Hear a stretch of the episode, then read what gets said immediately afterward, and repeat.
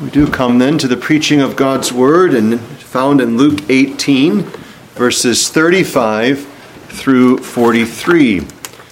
So Luke here records what was recorded in Matthew, but focuses upon one of the blind men. And so notice at verse 34, Luke 18, verse 35 rather, and following. And it came to pass that as he was come nigh unto Jer- Jericho, a certain blind man sat by the wayside begging. And hearing the multitude pass by, he asked what it meant. And they told him that Jesus of Nazareth passeth by. And he cried, saying, Jesus, thou son of David, have mercy on me. And when they which went before rebuked him, that he should hold his peace, but he cried so much the more, Thou son of David, have mercy on me. And Jesus stood and commanded him to be brought unto him. And when he was come near, he asked him, saying, What wilt thou that I shall do unto thee? And he said, Lord, that I may receive my sight. And Jesus said unto him, Receive thy sight, thy faith hath saved thee. And immediately he received his sight and followed him, glorifying God.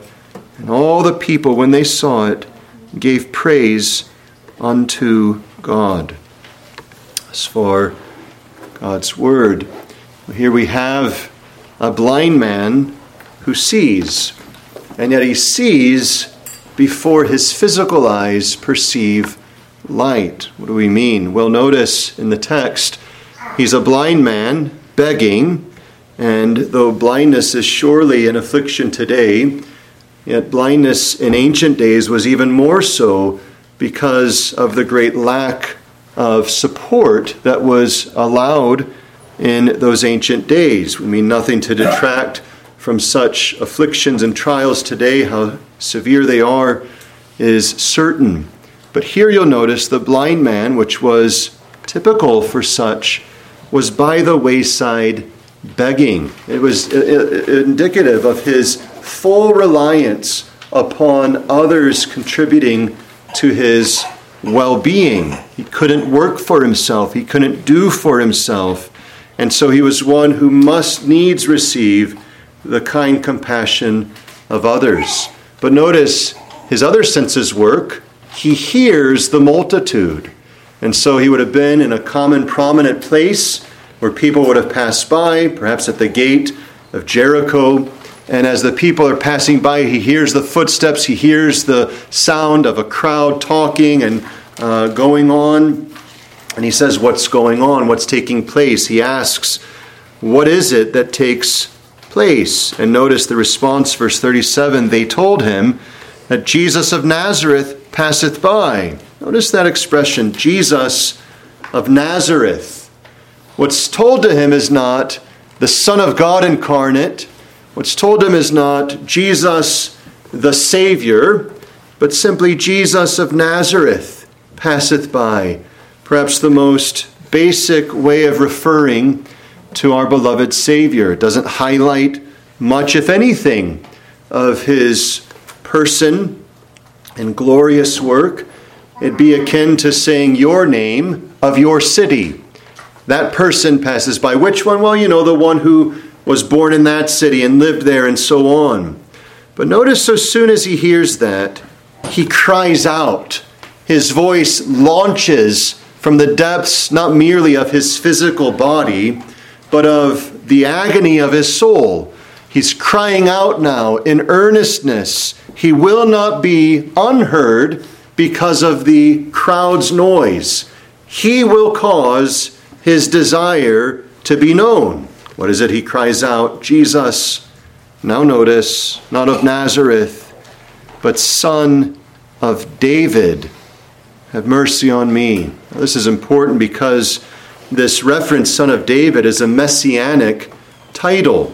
And so David was given a promise that of his seed there should ever be one seated upon the throne.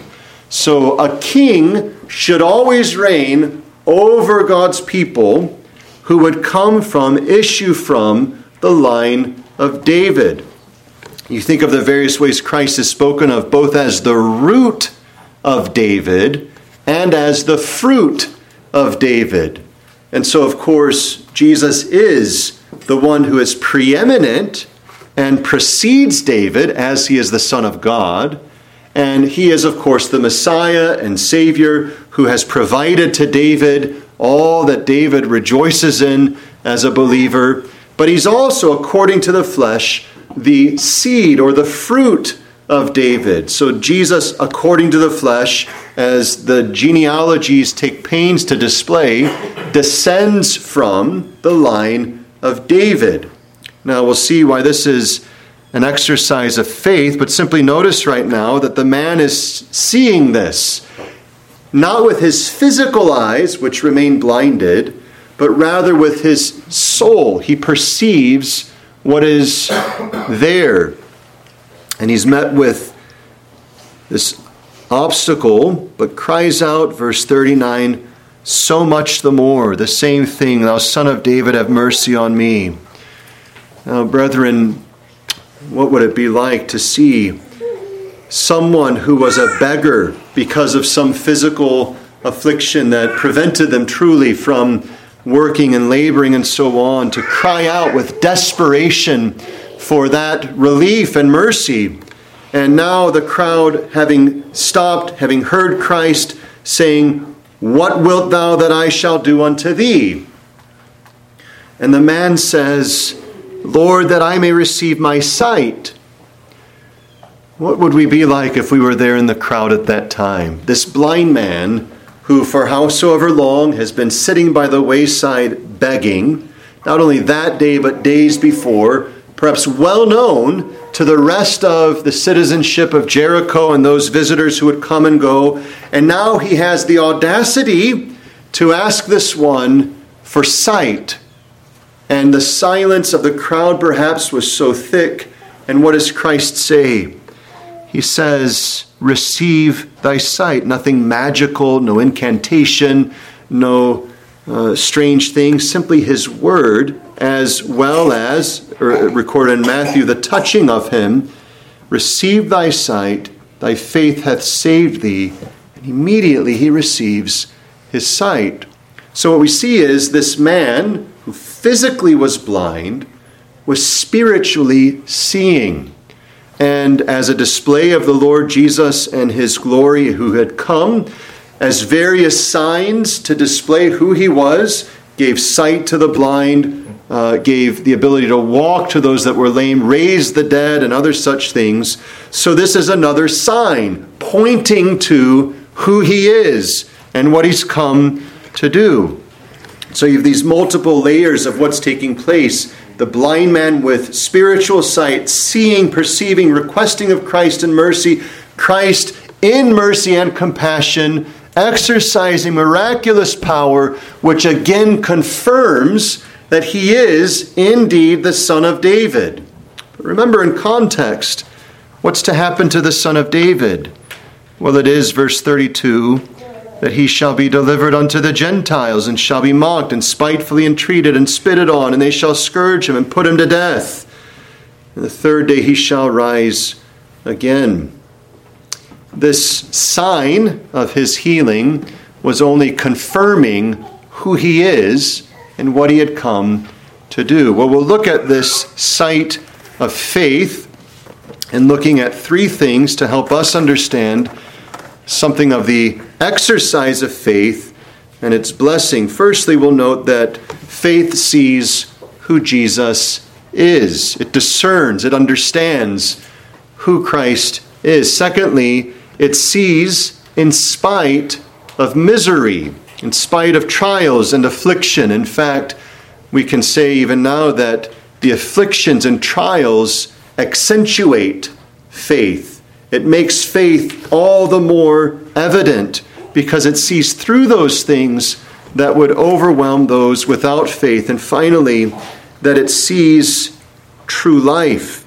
It sees not only personal, temporal blessing, but it sees something that transcends even temporal blessings in this world. So, these three things from this passage, which all commend the grace and mercy of Jesus Christ. So, firstly, notice that faith sees who Jesus is. Now, we've indicated this already. Obviously, there was the understanding of this is Jesus of Nazareth. And so, when it's told to this man, he hears it, but he cries out, Jesus, son of David. Now, why is this an exercise of faith? Well, several reasons, but preeminently because think of how Jesus was at this time. He is still one who has not a place to lay his head. He doesn't have a palace, but even more so, he doesn't have a house. He doesn't have a hut. We think of third world countries and we're astonished at how men, women, and children live. They come into these huts with dirt floors. Some of them have to walk literally miles to get water for the day. They have to go to the market and sell their wares and perhaps trade and barter and all of those things. And they do so with maybe one change of clothes and are entirely dependent on others. But they at least have a roof over their heads that they can call their own. It may look even less than a shed in your backyard, but it is their home. Jesus doesn't have a home, he doesn't have a residence. In our day, to put it in our sort of conception, he couldn't say, just mail me a letter to this address, because he didn't have that. Instead, he was himself reliant upon the mercies of those around him. And so there were women like Mary the demoniac who, with others, supported the ministry of their own substance. And this would, of course, be transferred in many ways to the apostles, not perfectly and fully, but nonetheless truly, where they would go from place to place, spreading the gospel and relying upon the merciful reception of others. And so here is, in many ways, the, what the world would have seen as a vagabond, a man who was transient. He didn't live here, there, or anywhere else. And for many, this was a stumbling block because he wasn't in the pomp and circumstance of royalty appearing. He didn't dwell in a high and lofty place in this world. He wasn't known for his intrinsic beauty and strength as far as the physical things are considered. And yet, what men stumbled at by their physical sight, this man perceived without physical sight. He saw that this Jesus of Nazareth is none less than that Messiah, the son of David. So when he hears Jesus of Nazareth, he hears this is Jesus who is the Messiah. He's the one who has come according to the Scripture's promises. Now, how is it that this is the case? Well, doubtlessly, the man had heard of Jesus of Nazareth. And you remember that there were prophecies recorded of the Messiah. Isaiah is full of them, as well as the rest of the scriptures, having different indications of what the Messiah would do, because there would be false messiahs who would come. But the true Messiah would do such things as Christ records earlier in Luke's gospel when he takes the scroll of Isaiah, opens to the place where it says, The Spirit of the Lord is upon me, God has anointed me and what is he going to record? Well, that he's come to give sight to the blind, to make the lame walk, to declare, you know, uh, release to the captives, all these different things that he would do. And he rolls up the scroll, hands it back, and says, Today, this scripture is fulfilled in your presence. What's he saying? I am the Messiah. And he had already had a backlog of various miracles, all of which are signs pointing to him, saying, Look and see, this is the one who fits all of the descriptions of the prophecies. This is that Christ. This is that Savior. He's been marked out by these clear signs that what he should do. And so here, this man who had heard of these things now has who he knows to be the Messiah before him. He sees that he is that truly anointed king. Not as the world sees, because you would have seen no crown upon his head, you would have seen no beauty upon his face, you would have seen nothing about his followers in the multitude which would have exuded the pomp of royalty. But he had clearer signs that were pointing out the reality of his person, that he was the Messiah, all of which these things that recorded in the scriptures demonstrate. Now, this is helpful for us for a number of reasons. Sometimes you and I think to ourselves, well, if I saw these miracles done in my life or in others, then I would believe. You say, after all, I mean, this man's about to receive a miracle, right? That's true, but let's put it before he comes with this request. He's heard of the record and he believes. Do you see? He's heard of Jesus of Nazareth and he's believing. He's not sitting there saying, Well, I'll believe if you do this. I'll believe you are the Christ if you do these things. He's heard the record of what Christ has done, and he says, That's sufficient for me to know who this is. And so, though time, of course, has passed and we're not in the same context and culture, yet the same essence of things is before us. We have the record of what Christ has done. This is why Paul labors this point in various epistles of the eyewitness accounts. And in his day, he could say, Go ask those who saw these things. Corinth, you haven't seen it, but others have seen it. I am an eyewitness to these things. What's the point?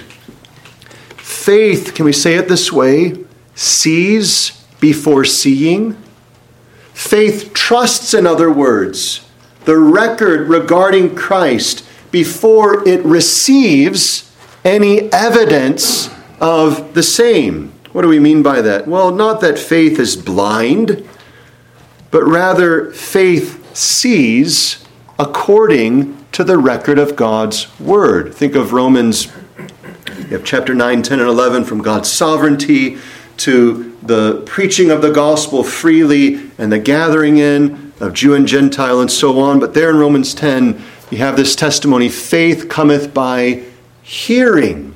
Hearing the word of what? Of God.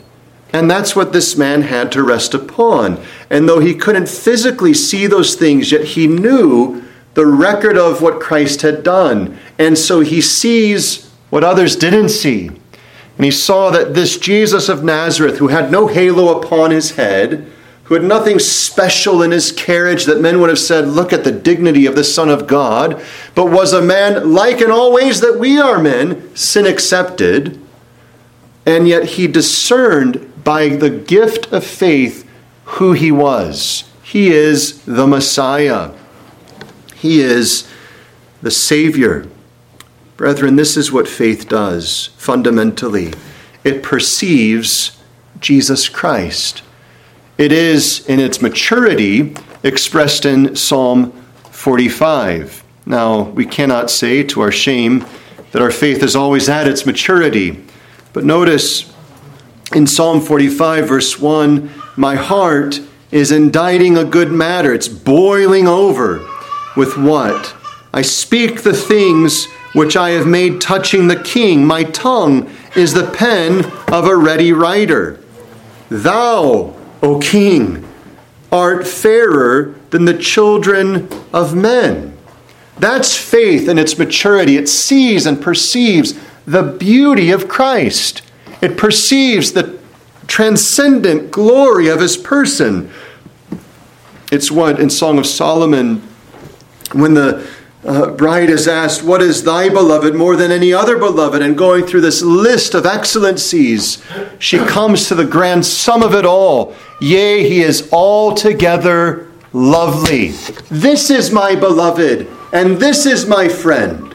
Faith perceives all of that. And brethren, the bride in Song of Solomon 5 is in the midst of trial and affliction. She's struggling with many things, but her faith is perceiving the excellency of Jesus Christ. This helps us understand various diversions of our present day when some in pulpits and books and videos will actually lure us away from what is known as the object of faith, that which faith beholds. And so there are some who teach us or would teach us that faith is really about your life. Believe that you have, you'll get it. Faith is about making your life better. Faith is about improving your well being. Faith is about enriching your bank account. Faith is about all these other things. And they may even appeal to this chapter, which we'll see is faulty on many accounts. But notice fundamentally, faith is fixed upon the person of Jesus Christ.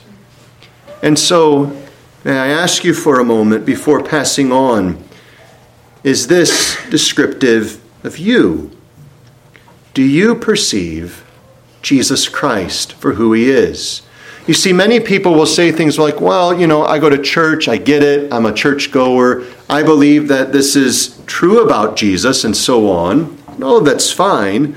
But notice the discerning of who Jesus is leads to the exercise of faith.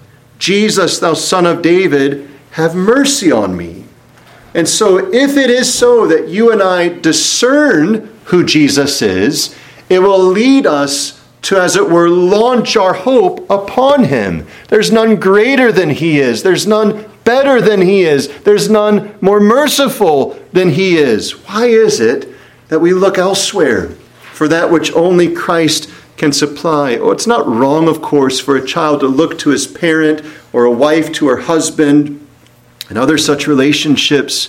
But so often in our difficulties, we make of these which are secondary supports, however good, however beneficial, and make them out to be as if they're our Savior. People do it of pastors, pastors do it of the congregation, and we look for our hope in these places. And surely we have a reason to seek for encouragement to some extent. But, brethren, the arm of flesh is the arm of flesh. A husband, however wise and good and powerful, is still but a man. A congregation, however faithful and mature, is still but a congregation of people. A pastor, however gifted and able, is still but a man. But here, this blind man discerns in Jesus one who is more than a man. And from that, he launches his hope upon him. Why? Because he sees who Jesus is. Secondly, notice that faith sees through misery.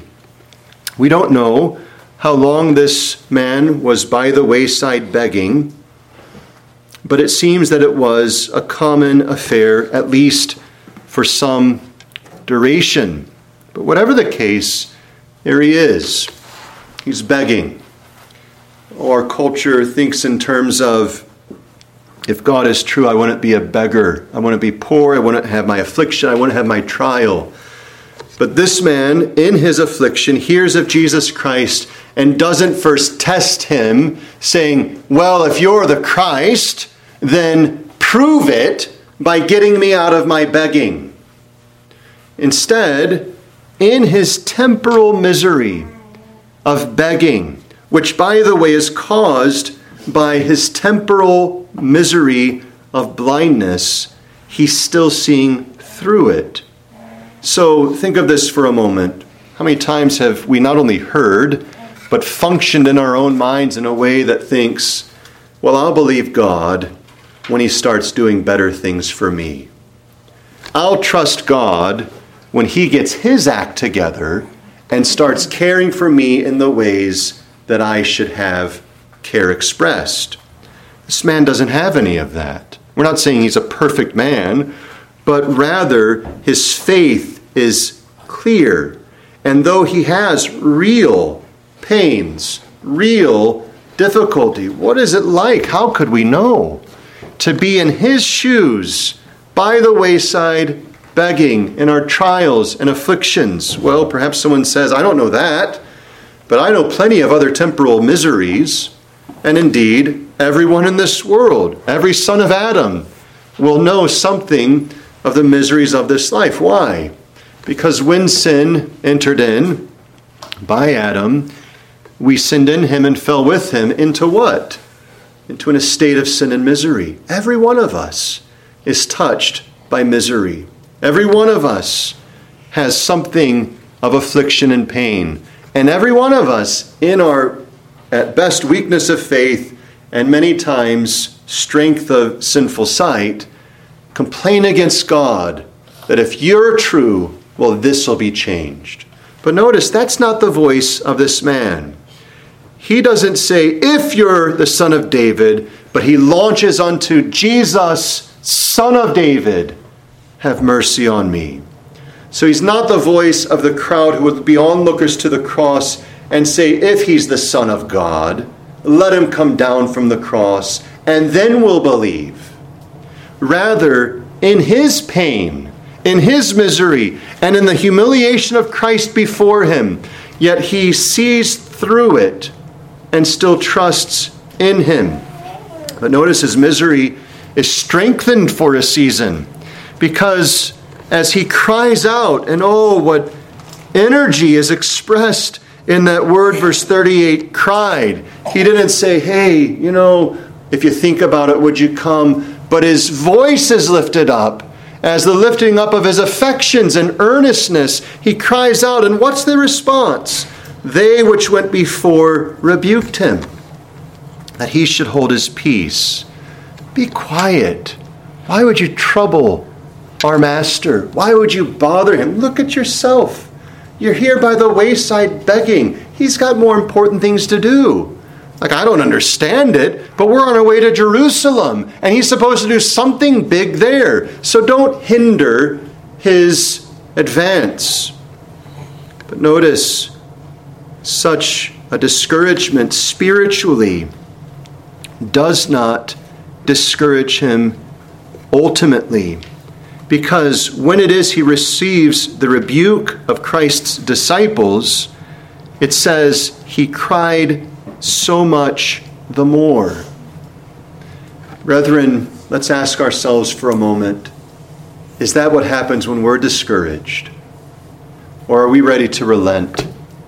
We cry out and we come with an obstacle that says, You're not getting what you're asking for. And we say, Well, you know, I asked and so I guess it's not going to happen. Well, this man saw who Christ is, and by that, all that is in Christ as far as mercies and blessings and compassion. And instead of stopping at the obstacle, by the way, not the first obstacle, who knows how long he was blind, who knows how long he was begging, but now in this strengthened obstacle, wherein he feels those most intimate to Christ, those who are disciples of Christ, are saying, Back off, quiet down. He cries out so much the more. Doesn't change his petition. He, with earnestness, increases his petition. And so the difficulty increases. What happens in faith? Faith increases with the difficulty. Brethren, you know this by experience in the Lord's grace. Those of you who have been brought through trials, you have your wavering moments. But as you reflect back, especially in coming out of a trial, you can look back and say, as the Lord increased the affliction, he also increased my prayers, right? Now, we can't say that every time because there are times where our faith is weak and we're overcome, but the Lord upholds us even then. But think of this when is it that you pray the most earnestly? Is it not when you feel your misery the most? Is it not when it comes with heaviness and grips your soul? And setback comes up, and your soul is, as it were, cornered, and you realize, if a believer, that there's no way, there's no way out of this but by God's mercy. Well, here's what the man feels the spiritual discouragement comes by his by Christ's disciples, but he cries out all the more. He's seeing through it. No, no, I know who Jesus is. You may know him to some extent, but you're misrepresenting him. I know who he is. I know what his record testifies regarding him. Jesus, thou son of David, have mercy on me. Notice Christ stands, commands him to be brought unto him.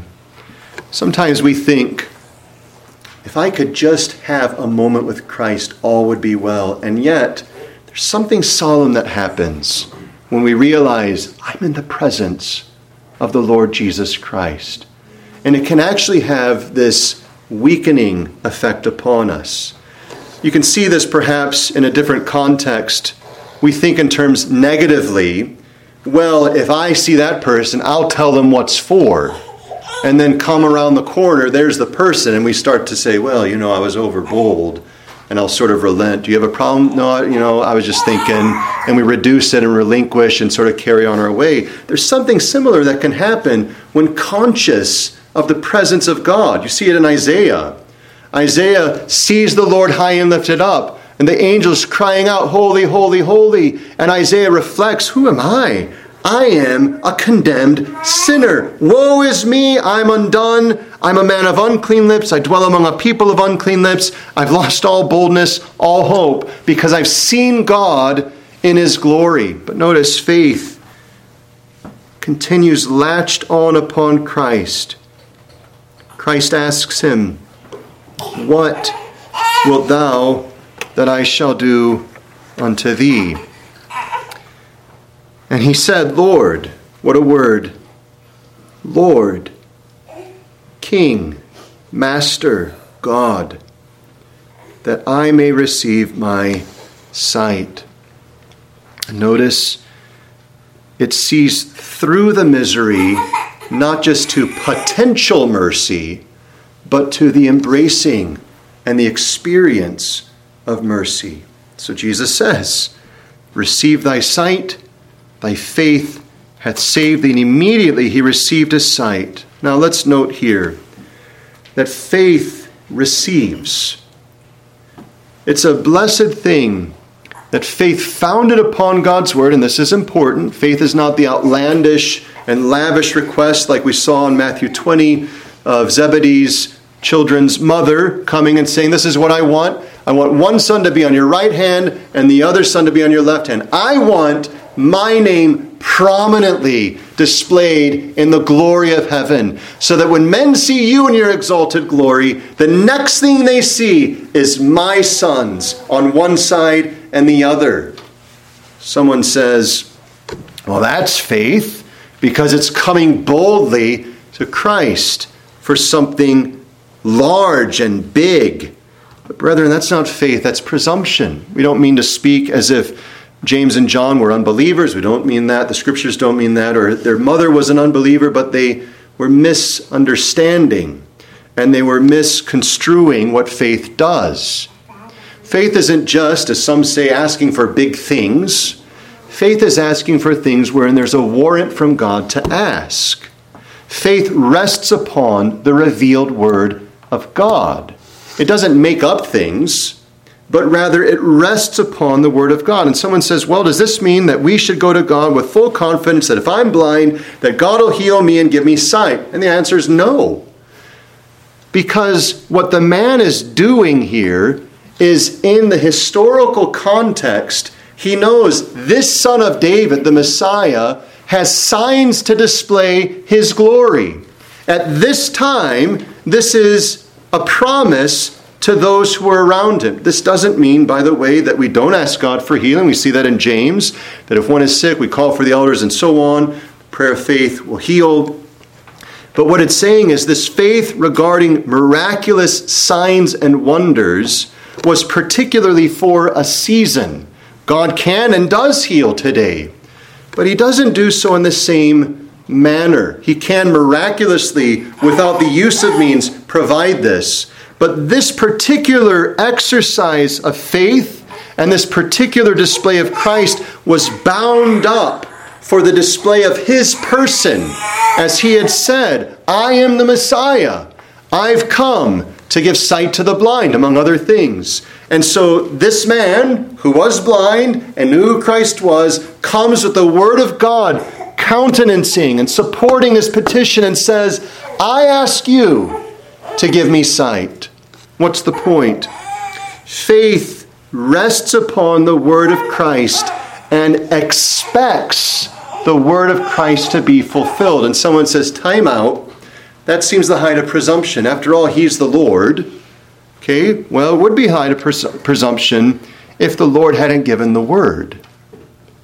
It's the height of arrogance and unbelief to be faced with the word of God and say, I'm not going to ask it. I'm not going to believe that God will provide it. I think that's too much for me to ask if God has provided in His Word a promise. I'm not worthy of it. I don't deserve God to do these things. Of course, the fulfillment of the promise has nothing to do with your being worthy of it. It has everything to do with God who has promised being faithful. So this man asks, seeing through his misery, his discouragements, and he receives sight. This, of course, tells us of Christ. Now, here, of course, it's focused upon his uh, powerful work. In Matthew 20, it's joined with his compassion. He had compassion on the man, and he heals. Lord, that I may receive my sight. And Jesus said unto him, Receive thy sight, thy faith hath saved thee. Brethren, here's the point for us.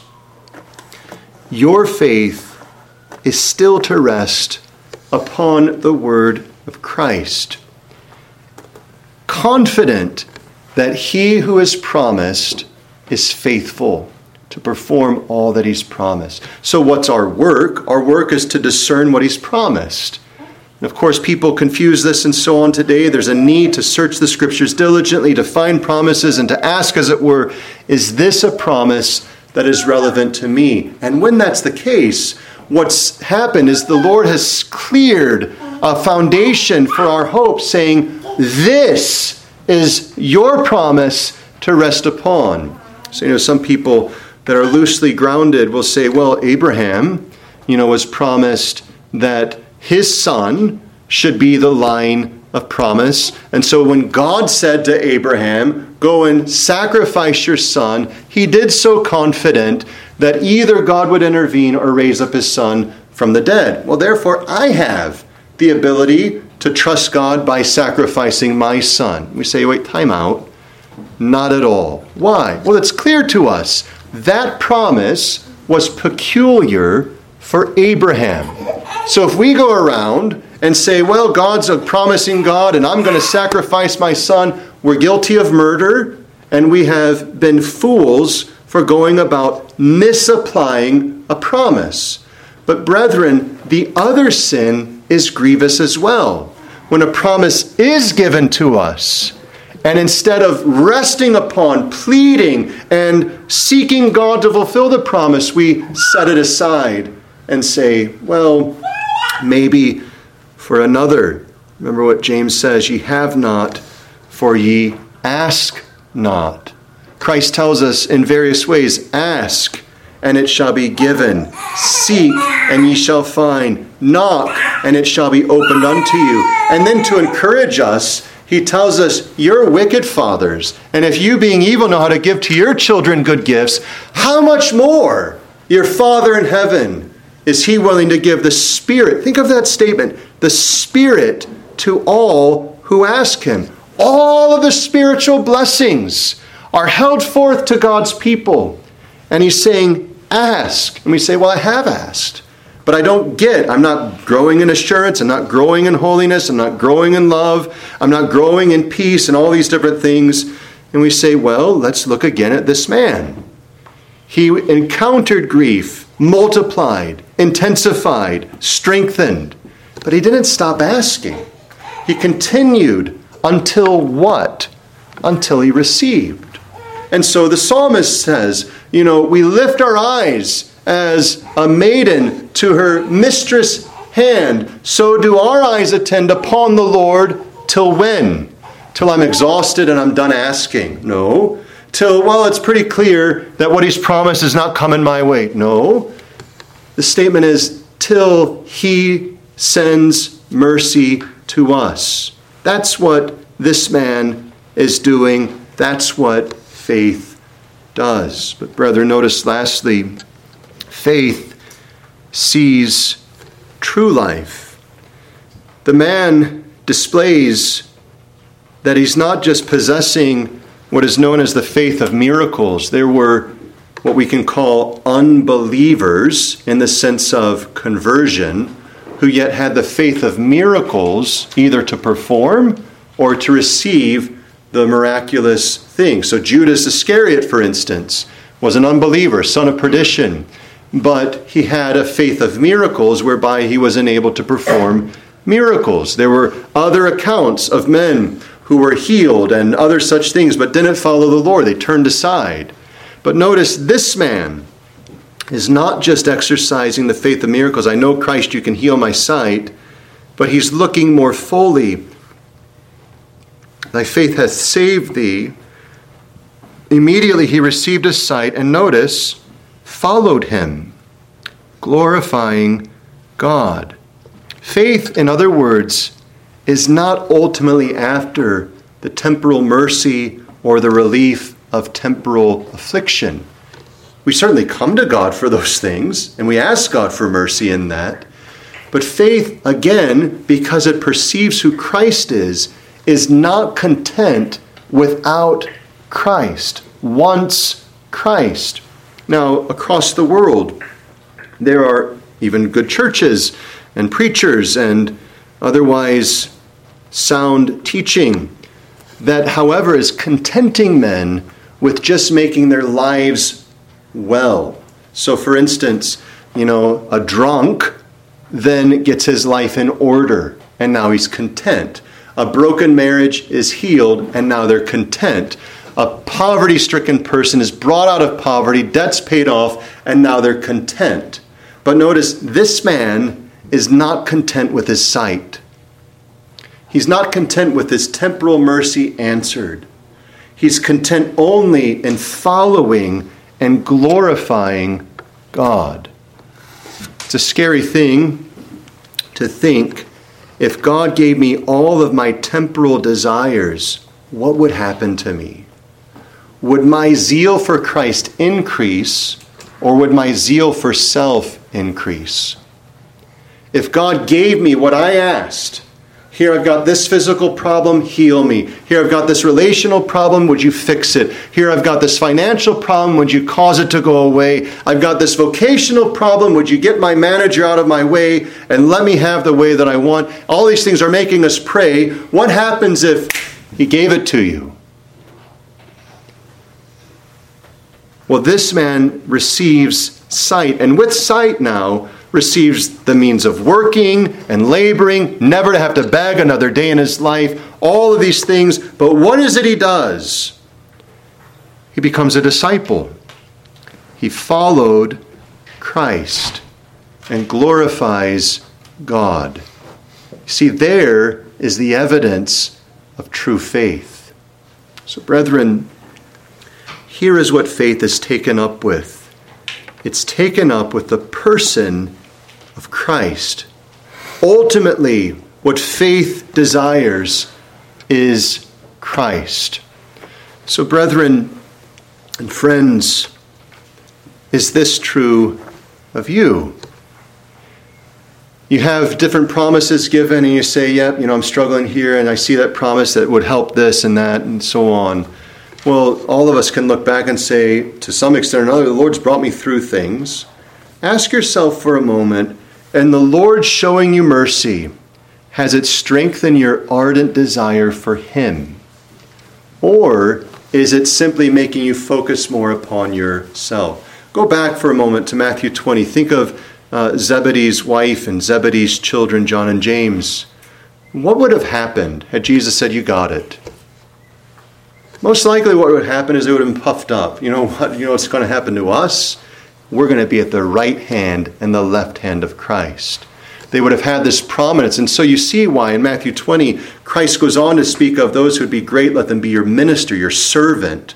He's re instructing the people. You've misunderstood. You think I've come to make you personally great on your own so that other men would praise you and you'd be this royal personage to receive honor of men. That's not my kingdom. I, the king, have come to serve and give my life as a ransom for many. So Christ withholds that provision. If he had given it without question, they would have been exalted in themselves, pride would have been fed, and they, as balloons, would have been overinflated unto the point of bursting. Well, brethren, what mercies you've received, have they inflated your ego, or have they humbled you and increased rather your heart and love to Christ? That's the mark of true faith. True faith doesn't swerve from Christ. It holds on to Christ, and as it receives mercy, it's receiving strength to hold on to Him more. Think of it this way when a vine is giving nourishment to its branches, the fruit doesn't wither. It nourishes and gets stronger, and the branch is stronger. And you can see the vine gets thicker, and the branch is thicker, and all of these things. Everything's strengthening and ripening. And the same is true spiritually. That when faith has laid hold of Christ by God's grace, it doesn't inflate us on our own, it strengthens our grip of Christ. I want more of Christ. Whom have I in heaven but thee? And in earth, whom do I desire beside thee? This is the mark of faith. Is it your mark? Is it what you have? Do you know that you have Christ, and as you have Christ, does it strengthen within you that which this man received, an earnest desire now to follow Christ and glorify God, and it ripples out. All the people, when they saw it, gave praise to God as well.